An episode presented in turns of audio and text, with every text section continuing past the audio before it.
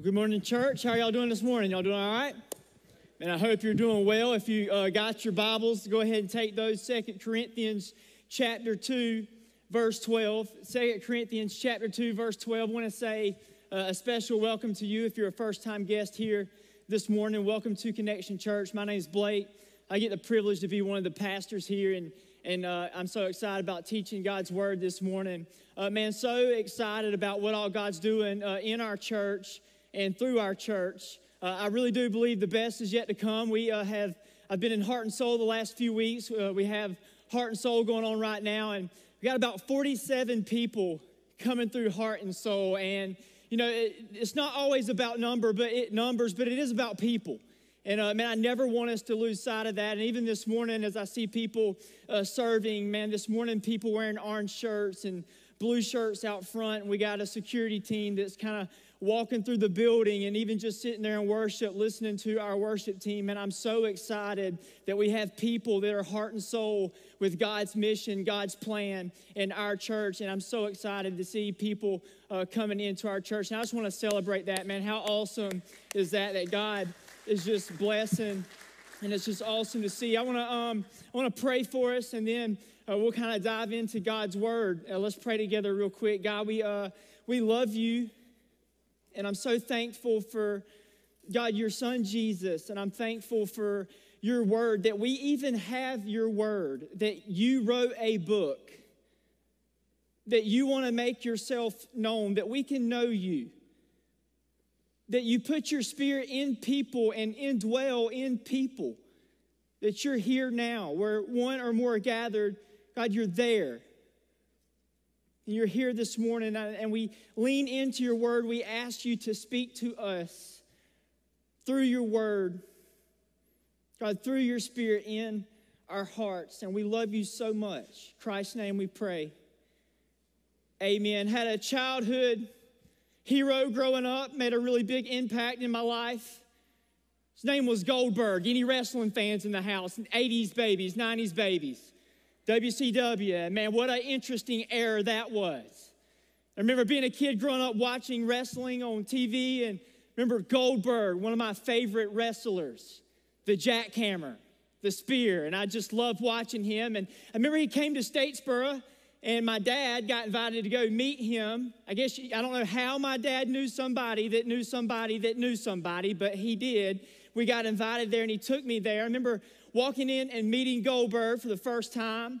And that was quite the experience. But I remember he was a little bit shorter than he looked on TV. He was still a pretty big boy, but he did not look as big as he was on TV. Maybe, maybe in your life you've met a celebrity.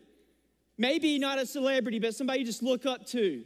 And you meet them for the first time and you think, well, I did not expect them to look like this. Or maybe you talk to someone on the phone or through email, but then you finally see them. That's called seeing them in their true light. This morning, Paul is trying to get the Corinthians to see him in his true light. They are questioning his leadership. They're wondering what, why he's making the decisions he's making, and they're starting to question him, and he wants them to see that he is the real deal. He is not a fraud. He cares about them as a church. And we see this in scripture this morning. Verse 12 says, Now, when I went to Troas to preach the gospel of Christ and found that the Lord had opened up a door for me, the gospel started to take root in Troas. And he was evangelizing people. People were coming to the faith. And Paul went there to meet Titus because Titus carried a painful letter to the Corinthians and they didn't have phone. And Paul was supposed to meet Titus here in Troas and find out what's going on in the church of Corinth. And he wanted to know, man, how are these people doing? But Titus did not show up in verse 11. Uh, Paul said, verse 13, Paul says, I still had no peace of mind because I did not find my brother Titus there. I did not find him there. I could not find out about the church in Corinth. And so I said goodbye to them and went to Macedonia. And so we have a open door in Troas, but we have a troubled heart in Paul. And he has no peace of mind because he's still wanting to know what about these people in Corinth? He's evangelizing in Troas, but he has a pastor's heart in Corinth and he wants to find out what's going on there. And so he has a troubled heart and he shows us what it looks like to love God's people. Because the church in Corinth was messy people, because that's all that exists is messy people. But he loved them anyway, and his heart was uh, on set on them anyway. And he says this in verse 14 Thanks be to God. No matter what I'm going through, I can praise God because He's sovereign over all situations and who always leads us as captives in Christ's triumphal procession. And He uses us to spread the aroma of the knowledge of Him everywhere. This is Paul's illustration a triumphal procession. You know, when, when, when there's a victory, it's time to celebrate. You know, when the Braves won the World Series, they lined up and they paraded through the streets of Atlanta. And there was celebration and music and applaud. And they are celebrating their victorious win, the champs. And when a general, a Roman general, went to war and he was victorious, they had what they call a triumphal procession. And the general would take the captives that they caught, they would line the horses and buggies up, and they would roll through the streets of Rome, and they would light incense in cisterns and celebrate in this smell as they go through the streets and they would throw flowers and the horses' hooves would crush these flowers and this aroma would go and they would have captives cuffed in the back and it was a victorious parade. And that's what Paul is saying. He says, Man, I'm following Jesus as his captive.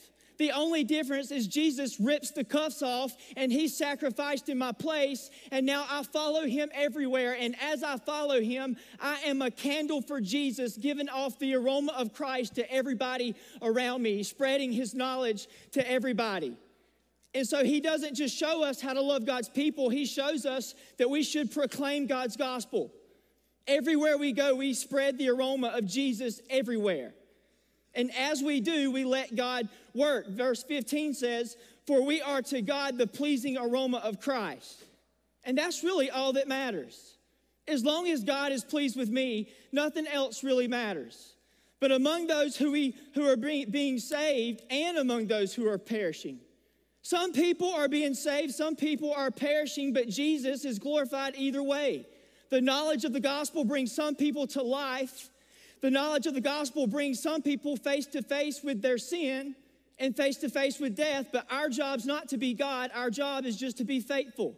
In verse 16, he says, To the one, we're aroma that brings death, but to the other, an aroma that brings life. If you were a captive in a triumphal procession, and they were going through the streets celebrating. To some, it was an aroma of victory and life. But if you were a captive, it was a reminder of your death. And that's the gospel. 1 Corinthians 1:18 says it like this: the cross is foolishness to those who are perishing. But to those this being saved, it's the power of God. To some people, the gospel is foolishness. But to some people, it is sweet. And our job is to spread the aroma of the gospel everywhere we go. And as we do, we lean on Jesus. At the end of verse 16, he says, Who is equal to such task? Who's equal? Who's worthy to do such a thing, to spread the gospel to everybody? Who would even be worthy for that? You know, I bet the woman at the well didn't feel worthy.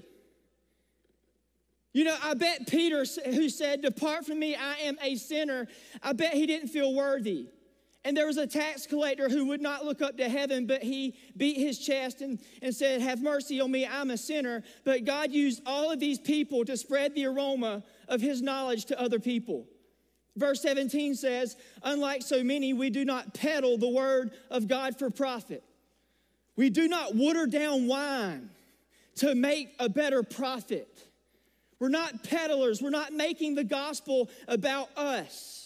On the contrary, we speak before God with sincerity as those sent from God. We are sincere that it is all about Jesus. And we remember the why behind the what. We're not doing this for us, we're doing this for Christ, Paul says. There is no selfish gain. chapter 3, verse 1, he says, Are we beginning to commend ourselves again? Has our relationship gotten so bad that I have to have an outside party to vouch for me? Paul says, Have we proved ourselves by now? It'd be like Michael Jordan going to play baseball and coming back to the NBA and looking at him and say, Hey, Michael, we're going to have to see if you still got what it takes. We're going to have to send some scouts to check you out. It'd be like Steph Curry doing the three point contest next year and then telling him, Hey, uh, Steph, we mind practicing a little bit so we can watch to see if you have what it takes. That's dumb. They got what it takes. They have proven their point. They have proven their, how, their skills. He says, or do we need, like some people, letters of recommendation for you? And letters of recommendation were common because, man, you didn't want false teachers to get into the church. You couldn't pick up the phone and say, hey, Church of Jerusalem, what about this Peter guy? He's over here trying to preach. I'm not sure about him. Or maybe you, we've all gotten, had to write letters of recommendation. I've had to do that uh, for a few people in my life. Or maybe we all know what it's like for people to say, hey, I want to put you down on a re- for a reference for this job I'm getting. And there's always some people that say, hey, I want to put you down for a reference. And there's some people you're like, yeah, man, sure. There's always that one person that's like, hey, you mind if I put you down for a reference? And in, in your mind, you're like, ooh. And you're thinking, man, uh, yeah, sure. Yeah, go ahead and do that. But you're like, man, maybe they won't call me. I don't want to tell them the truth about this person. Letters of recommendation aren't bad, but boasting in credentials and boasting in letters are bad. And there was uh, some big, there were some super apostles in the church of Corinth that had some false teaching and they were proud of themselves, proud of their credentials, proud of their letters. It's kind of like the 50 year old man still wearing his high school letterman jacket just can't get out of high school. I'm the best football player that ever came through Toombs County. Like, dude, you're average. Take your jacket off. Okay? Just boasting in yourself. And this is what was going on. In verse 2, you he says, You yourselves are our letter. You're our letter. It's written on your hearts, known and read by everyone.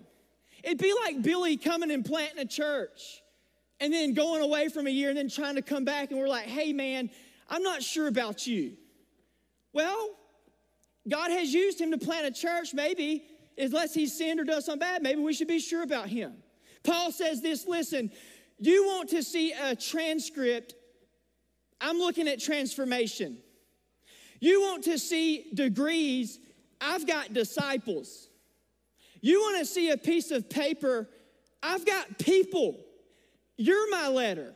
You're proof that our ministry is legit. You're proof that God is using our ministry to do a work in your lives. Verse 3 you show that you are a letter from Christ, the result of our ministry. Written not with ink, but with the Spirit of the living God, not on tablets of stone, but on tablets of human hearts. Ezekiel prophesied this in the Old Testament. Ezekiel says, I'll give you a new heart and put a new spirit in you, and I will remove from you an old, a heart of stone and put in you a heart of flesh. And Paul says, This is happening. And not only is it happening, it's happening through our ministry. It's happening. You are God's living letters, living stones. And Paul says, Jesus is the author of this letter the author and perfecter of our faith. Paul was just the mailman. He says, This is a result of our ministry. The Holy Spirit is the ink, the Spirit of the living God, and the human heart is the paper. It's not tablets of stone like the Ten Commandments, but it is on the human heart. Like a, type, like a typewriter impresses ink into a paper, the Holy Spirit has impressed the gospel in your hearts through the Spirit, through our ministry. This is what's happening. One commentator says paper receives ink but remains lifeless, but the heart that receives the Spirit comes to life. And when the Holy Spirit writes Jesus on your heart, everything changes. What once, what once was a burden now becomes a blessing. And all of a sudden, what once was I have to is now I get to. You know, telling me, Blake, you have to go to church and you have to obey God is like telling me, Blake, you have to kiss your wife. I don't have to. I enjoy that. I might want to get me a kiss tonight before I go to bed. I might have to hold her down. I don't know, but I will get one. Verse 4, he says, Such confidence we have through Christ before God. Christ gives us this confidence that we have. You see, Jesus makes fit those who are unfit. God does not look down from heaven and want us on his team because of how awesome we are. Like, God's not in heaven and he's not looking down and going, Holy Spirit, you see that? That's Blake Hardiman. He's so awesome. We need him on our team. That's, that's not what happened. He's, it's more like, oh God, he, he needs some help. You know, it's not that we have, that we're awesome or that we're fit, it's that He is awesome and that He is fit and He makes us fit. Verse 5 not that we are competent in ourselves to claim anything for ourselves, but our competence comes from God, the ability to do something successfully. Paul says, I'm not confident in myself. I used to be back in Acts 7 when I had Stephen killed. But God put me on my back in Acts 9. Even in Philippians 3, we see Paul say this I had it all, but all that I had was nothing without Jesus. It's not about my credentials, it's about my God and my Savior. Verse 6 He has made us competent as ministers of a new covenant, not of the letter, but of the Spirit. The Spirit, the letter kills, but the Spirit gives life. Paul says he gives us confidence from his spirit before men. And he's reconciled us to be ministers of reconciliation. God's the one who gave me this ministry, and it's not my message, it's not my credentials, it's God's gospel. And it's the same that changed my life, and it's clearly changed your lives too. This is the work of the Spirit. Verse 7 Now, if the ministry that revealed or brought death revealed death, which was engraved in letters of stone, the Ten Commandments if the Ten Commandments came with glory, so the Israelites could look, couldn't look steadily at the face of Moses because of its glory, transitory though it was, will not the ministry of the Spirit even be more glorious? Paul says, listen, the law demands obedience, but the Holy Spirit impels obedience. The law was written on tablets of stone, but the Holy Spirit impresses them on your heart. If the ministry that brought condemnation was glorious, how much more glorious is the ministry that brings righteousness? You see, the law isn't bad, but the law makes known sin and shows us God above us and God against us. But the gospel makes known grace and it shows Emmanuel, God with us and God for us. Verse 10 For what was glorious has no glory in comparison with the surpassing glory. Paul says this there ain't even no comparison that's what he says. It's like the moon and the sun. Both have light, both are great. The sun is bigger, the sun is, is better in comparison. Actually, the moon gets its light from the sun. It'd be like, it'd be like when the Android users finally cross over to iPhone. Like both have a type of glory, but once you go iPhone, you're like, man, what was I thinking? There's just no comparison. It's like taking a flashlight and going outside at 12 o'clock in the middle of the day and turning your flashlight on. It is shining, but there is no comparison. This is bigger. This is better. 11. What if what was transitory, a shadow, came with glory? How much greater is the glory that's going to last? He says, listen, the old covenant wasn't given just to last, it was given to point us to someone who does. His name is Jesus. Verse 12, therefore, since we have such a hope and we're very bold, because he says this, we have access like never before. And so we can be bolder than we've ever been. It's when you know what you have in Jesus. And it's when you're aware of what God isn't just doing, that He's not just with us, but He's in us you can have confidence to be who He's called you to be and to do what He's called you to do. This is where we get our confidence. Verse 13, we're not like Moses who would put a veil over his face to prevent the Israelites from seeing the end of what was passing away. Paul's like, bro, we've got full access to God. He tore the tents down and the tabernacles down. The Ark of the Covenant's gone. He dwells in you. He dwells in me. This is where we get our confidence. But their minds, 14, were made dull. For this day, the same veil remains when the old covenant is read. It's not been removed because only in Christ it's taken away. People who are still holding on, people who are holding on to law for righteousness are blind to what it actually points to. The law was not given to make anybody righteous, they knew that. It points out your need of a Savior. But the natural disposition of the heart is self works righteousness. You try to earn God's favor, as how it's always been. Verse 15, even to this day, when Moses is read, a veil covers their hearts. It's spiritual blindness. You're trying to earn something that wasn't meant to be earned. Verse 16, but whenever anyone turns to the Lord, the veil is taken away. Paul says, Turn to Jesus. In Moses, he would turn in the tent of meeting, he would have a veil over his face, and he would turn and he would remove his veil. And that's a picture of the veil on our hearts. Your heart is spiritually blind, but when you turn to Jesus, Jesus removes the veil and he makes you see clearly. Verse 17 Now the Lord of the Spirit, and where the Spirit of the Lord is, there's freedom. Paul says this turn to Jesus and you get set free.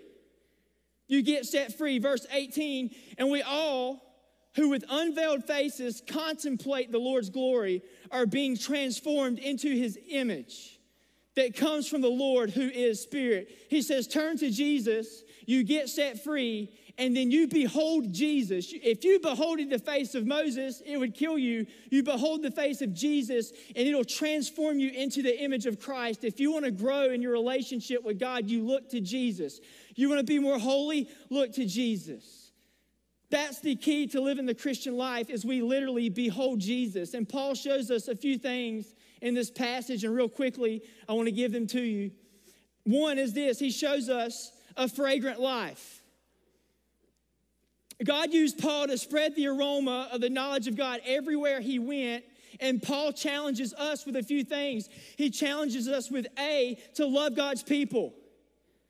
To love God's people. He says, When I went to Troas to preach the gospel of Christ, he said, Lord had opened a door for me, but I had no peace of mind. And here's the truth Paul let the Corinthians into his heart. And here's the truth the Corinthians gave Paul a hard time. He wrote to them with tears. And he's sitting in Troas, but his heart is still in Corinth. And t- until you've had to love someone who is hard to love, have you ever really loved anybody at all? Because real love kicks in when people are unlovable. And Paul teaches us to love God's people sacrificially. His love for the church in Corinth cost him a few things. It cost him tears, it cost him trials. It cost him trips and peace of mind. And this is very challenging to us. You say, Blake, how in the world can we forgive people like Paul talks about? How can we love people who have hurt us or sinned against us? How did Paul do it? I believe he did it because he viewed himself as the chief of sinners. The gospel was his power to do everything that he did in his life. You know, scripture says that Mary was anointing the feet of Jesus and she was anointing his feet, and everybody everywhere was questioning her, Why is she doing this?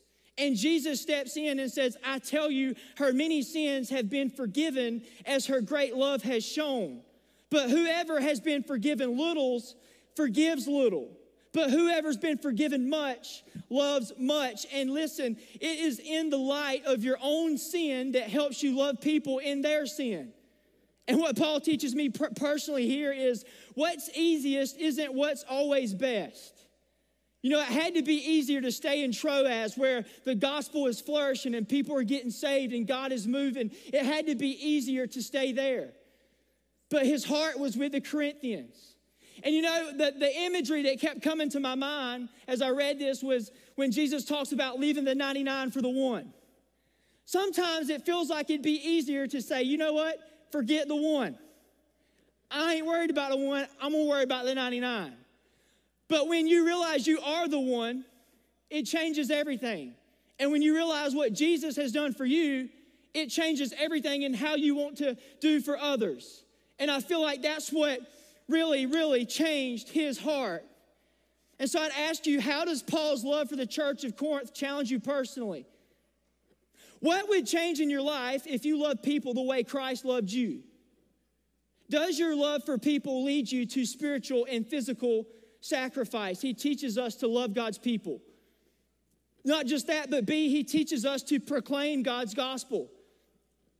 He says in verse 14, Thanks be to God who leads us as captives, and we spread the aroma of his knowledge everywhere.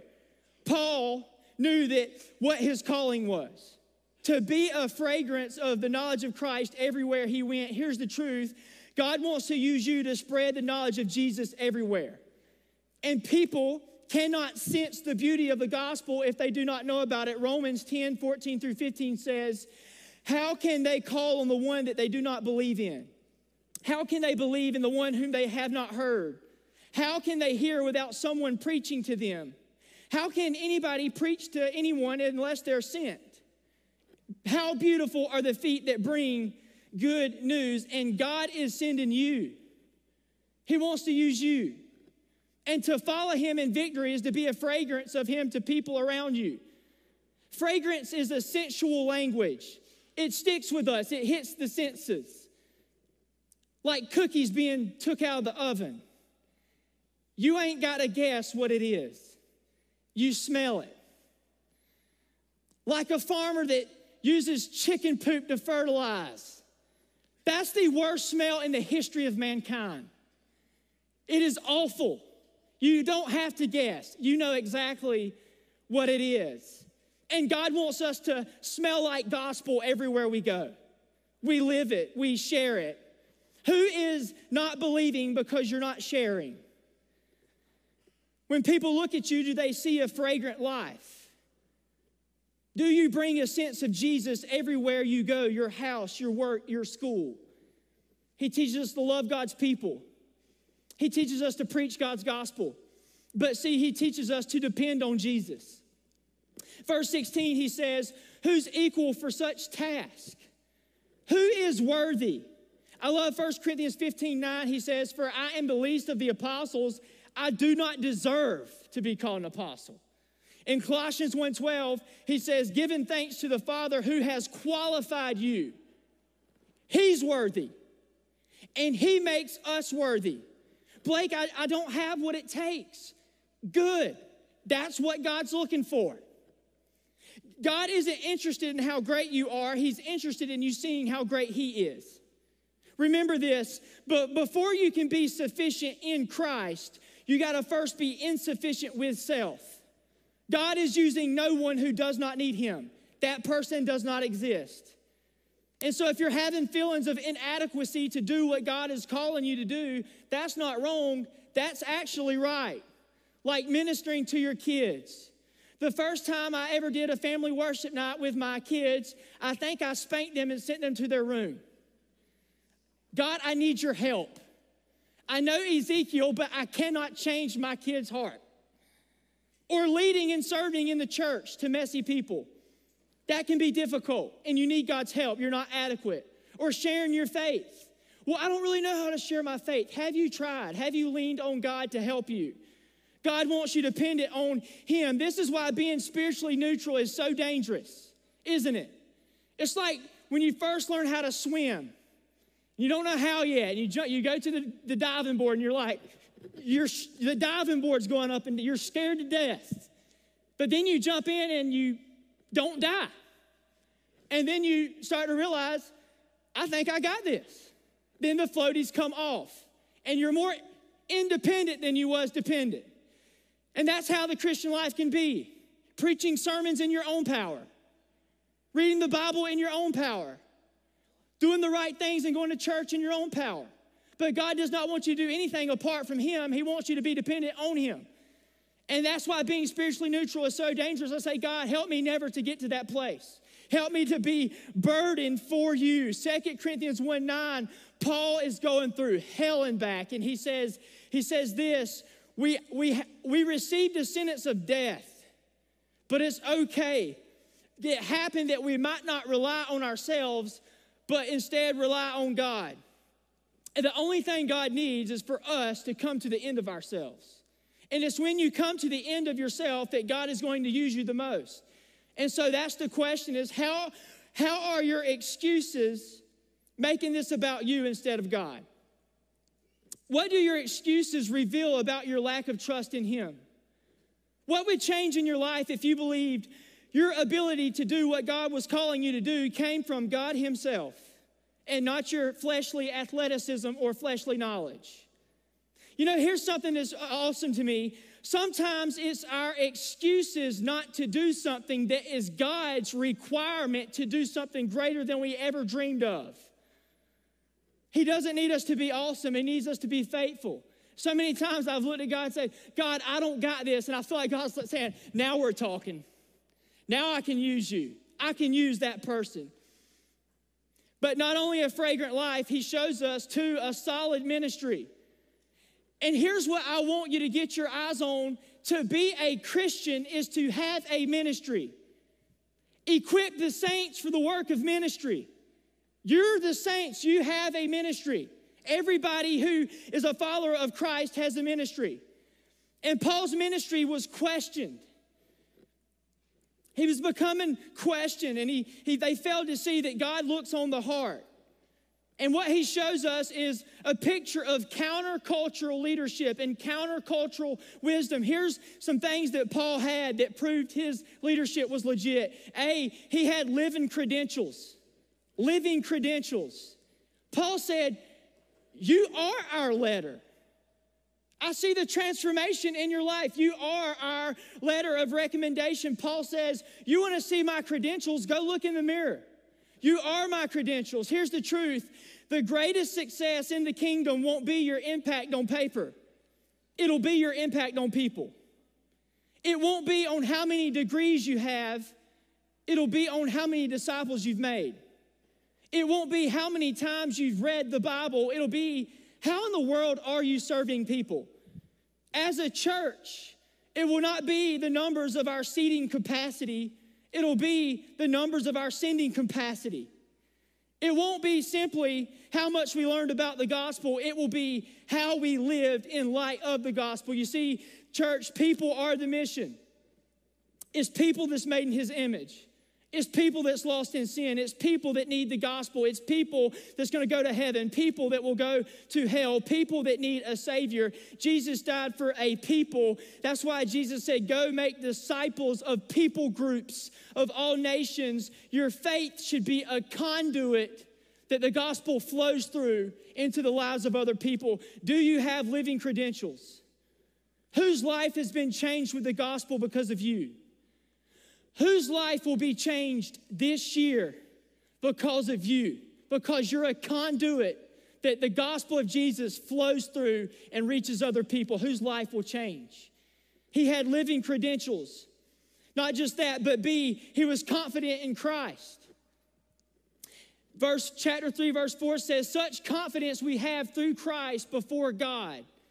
The content of Paul's confidence was Christ himself. You know, this is the story of the Bible, isn't it? God taking ordinary people, doing extraordinary things, and then giving all the glory to himself. That's all through the Bible. This was true for Moses. God called an old man to declare war on Pharaoh and gave him a cane. There's nothing more intimidating than an old man with a cane. An old man walks in with a cane, you're like, oh my God, this man might beat the heck out of us. That's not very intimidating. But Moses says, God, and I mean, he knew this. Moses was like, Oh, God, hello, have you seen me? I do not have great speech. What do you, I don't know what you want me to tell them. What do you want me to tell them? And, and God's like, You tell them, I am who I am sent you. So, oh, okay. Well, I'll tell them that then. It's like you tell them that the one who's self sufficient sent you, the one who needs no food, no sleep, no air, no water, you tell them, I sent you. And God wanted Moses to know that the most important thing about his ministry was God himself. 2 Corinthians 12 9, even Paul says, But he said to me, My grace is sufficient for you, my power is made perfect in weakness. Therefore, I will boast all the more about my weakness It's Christ's power that rests on me. David Garland, a commentator, says this When the God of all things used Moses as a minister, why did he choose for himself a man of stammering speech, a slow tongue? And his answer is because this displayed all the more his divine power. Just as he chose fishermen and tax gatherers to be preachers of truth and teachers of pity, it's by no means of a weak voice and a slow tongue that he put to shame the wise man of Egypt. And Paul agreed that the same applied to God's choice of him to be a minister of the gospel. It's not how great we are, it's how great he is. And that's his story in Philippians 3. He says, I'm, I, I had all these things, but I did not have Jesus. Paul says, I'm not great, he's great. And when you lean into that truth, it'll change your life. God does not need your strength, He wants to give you His strength. And this is my story. My credentials aren't that great. I'm so glad that I'm so glad that God does not need my worldly credentials to use me in a big way in the kingdom. I could see that right now. Billy hired me, and he's like, hey, let's, Mr. Hardiman, let's take a look at your credentials.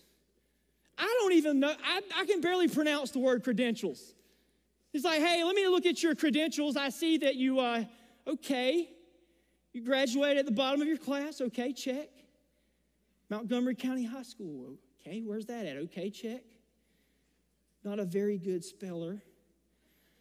Okay, check. I see you never went to college, okay? Check. Not very good with your hands, okay? Struggle with addictions growing up and some lust and stuff like that, okay?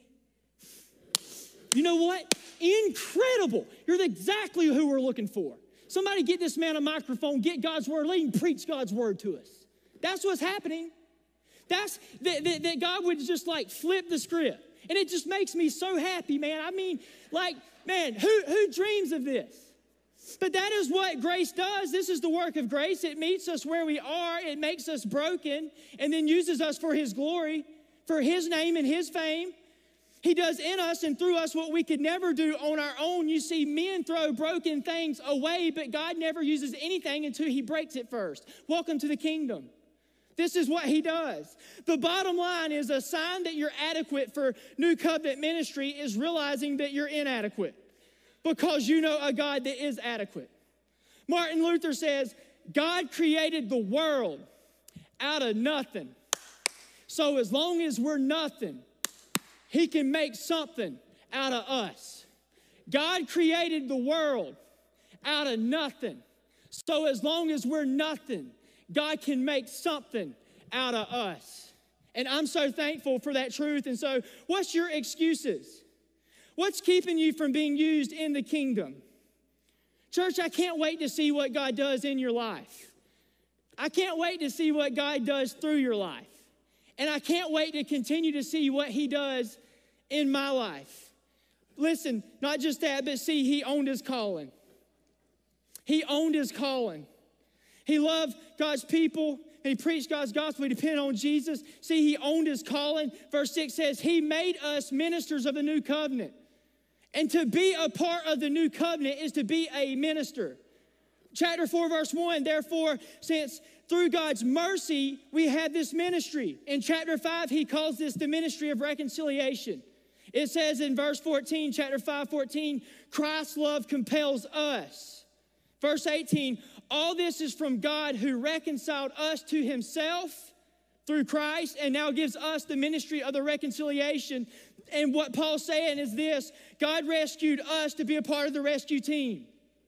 Here's the cool thing about the new covenant God tears the tent down, destroys the tabernacle, throws the Ark of the Covenant in the trash can, and now He dwells fully in us forever. And He uses us to be ministers of the gospel, gospel agents, God's rescue agents, reconciled people sent out to reconcile others that God uses. We're trophies of grace. Look at God has done in me. We're tools of grace. Look what God does through me and we're trophies and we're tools, but we receive grace and now we extend grace. And so, my question is Are you on the rescue team? And I feel like God is telling me to tell some of us, it's time to get in the game. There are no bench players, there are no sidelines. To be saved is to be sent. And then, lastly, three, a better covenant. He says this in chapter 3, 7 through 9, if you want to go look. But at the end, he says, Man, if this, if the law was glorious, how much more glorious is the ministry that brings righteousness? And I want to look at these covenants. A is the old covenant. The law was glorious. Think about 10 commandments. Think about the, the old covenant. Think about what it did. The law isn't bad, it's just misunderstood. The Ten Commandments were never to be a ladder to climb up to Jesus. They were always to be an x ray to reveal your heart and show you that you do need Jesus, that you do need a Savior. It was never to be a ladder. It's never to be about performance, but our natural disposition of our heart is self works righteousness. So we take these laws and say, I'm going to do that to be right with God, and that's not how it works. Just like people today come to church to be made right with God, that's not how it works. That's not how it works. It's to show you that you actually, God is holy, you are not, and you need Jesus. That is the whole point. The law cannot save us. What does it do? Well, one, it brings sin to the light, but it doesn't cure sin. At the same time, the law does two things. One, it shows us who we were meant to be, but then two, it shows us everything that we're not. The second thing is it incites us to actually sin more when we misunderstand it. Instead of curing sin, it actually just stirs sin up.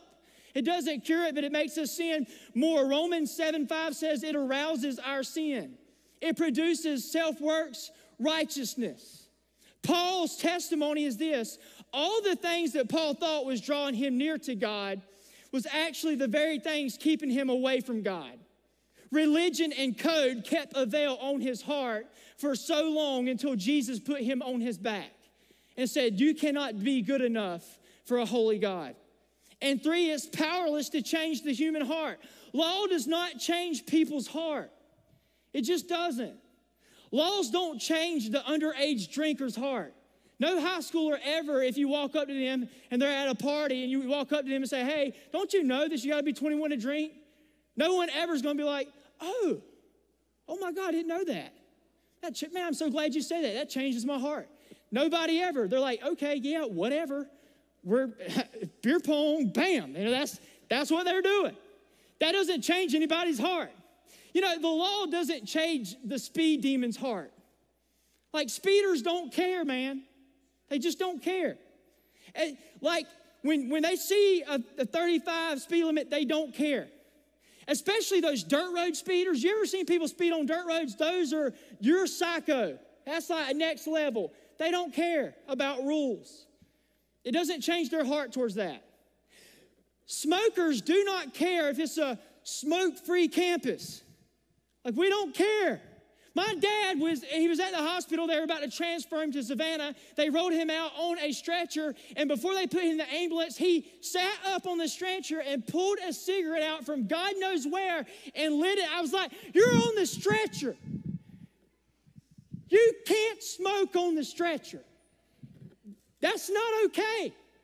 But he don't care. He's getting a cigarette in. Rules don't change hearts. Laws do not change people's hearts. It's not to, its, its, its, pers- its purpose wasn't to bring righteousness, but revelation. Revelation reveals how holy God is and our need for Him. But now, now, when we put our faith in Christ, He dwells in us fully and forever. Welcome to the new covenant. Be the new covenant. See, the old covenant reveals but the new covenant indwells. This is why Paul said in Romans 1:16, I'm unashamed of the gospel. It's the power of salvation. Here's what the new covenant does. It brings righteousness. In verse 9, it says, righteousness, the law on its own would eliminate sinners, but the Holy Spirit in our hearts illuminates sinners. The Holy Spirit takes the blood of Jesus and applies it to your heart and moves you. It gives us permanence. Hebrews 10 says the law was a shadow, a shadow, but not the realities themselves. But we live in, in the age now where we have the reality Jesus and His Spirit poured out. It brings us hope. Baby in a manger, that is God with us. Jesus on a cross, that is God for us. And the Holy Spirit, that is God in us. And it gives us great hope and it gives us confidence. Verse 12 says, Jesus is the victor, leading us in triumphal procession. It replaces our old heart with a new heart. And now our heart beats for the things that God's heart beats for. It brings us freedom. Verse 17 says, Now the Lord is spirit, and where the spirit is, there is freedom. The Holy Spirit positions me in Christ, and when I'm positioned in Christ, I'm free of God's judgment and I'm free of sin. I don't want to do the things that God doesn't want me to do. He's changed my whole entire heart, and now I'm set free. Sin has no bondage on me anymore. And I'm not judged by God in a bad way because the wrath that He owed me was poured out on Jesus. I'm set free, and nothing's freer than living free. And it transforms our life. Verse 18 says, When we with unveiled faces contemplate the Lord's glory, we are being transformed into His image. Beholding the glory reflected off of Moses would kill you, but gazing on Jesus will give you life. And what you're beholding is what you're becoming. What has your attention? Looking to Jesus is the answer. Tony Merida says, as we gaze on Jesus eating with sinners and scoundrels, we become more loving. As we gaze on Jesus weeping over Jerusalem, we become more compassionate. As we gaze on Jesus preaching boldly to the Pharisees, we become more bold. As we gaze upon Jesus loving children, we become more tender. As we gaze upon Jesus suffering with no vow in return, we learn how to endure hardship. As we gaze upon Jesus forgiving sinners at the cross, we become more forgiven. As we gaze upon Jesus giving up everything for our salvation, we become more generous. As we gaze upon Jesus who rose from the grave, we become more alive in our faith. As we gaze upon Jesus' mercy in restoring Peter, we become more merciful. As we gaze upon his eyes like fire and feet like bronze, we become more pure. This is how we're changed. This is how we are transformed. Holiness is not the way to Christ, Christ is the way to holiness. Are you looking to Jesus?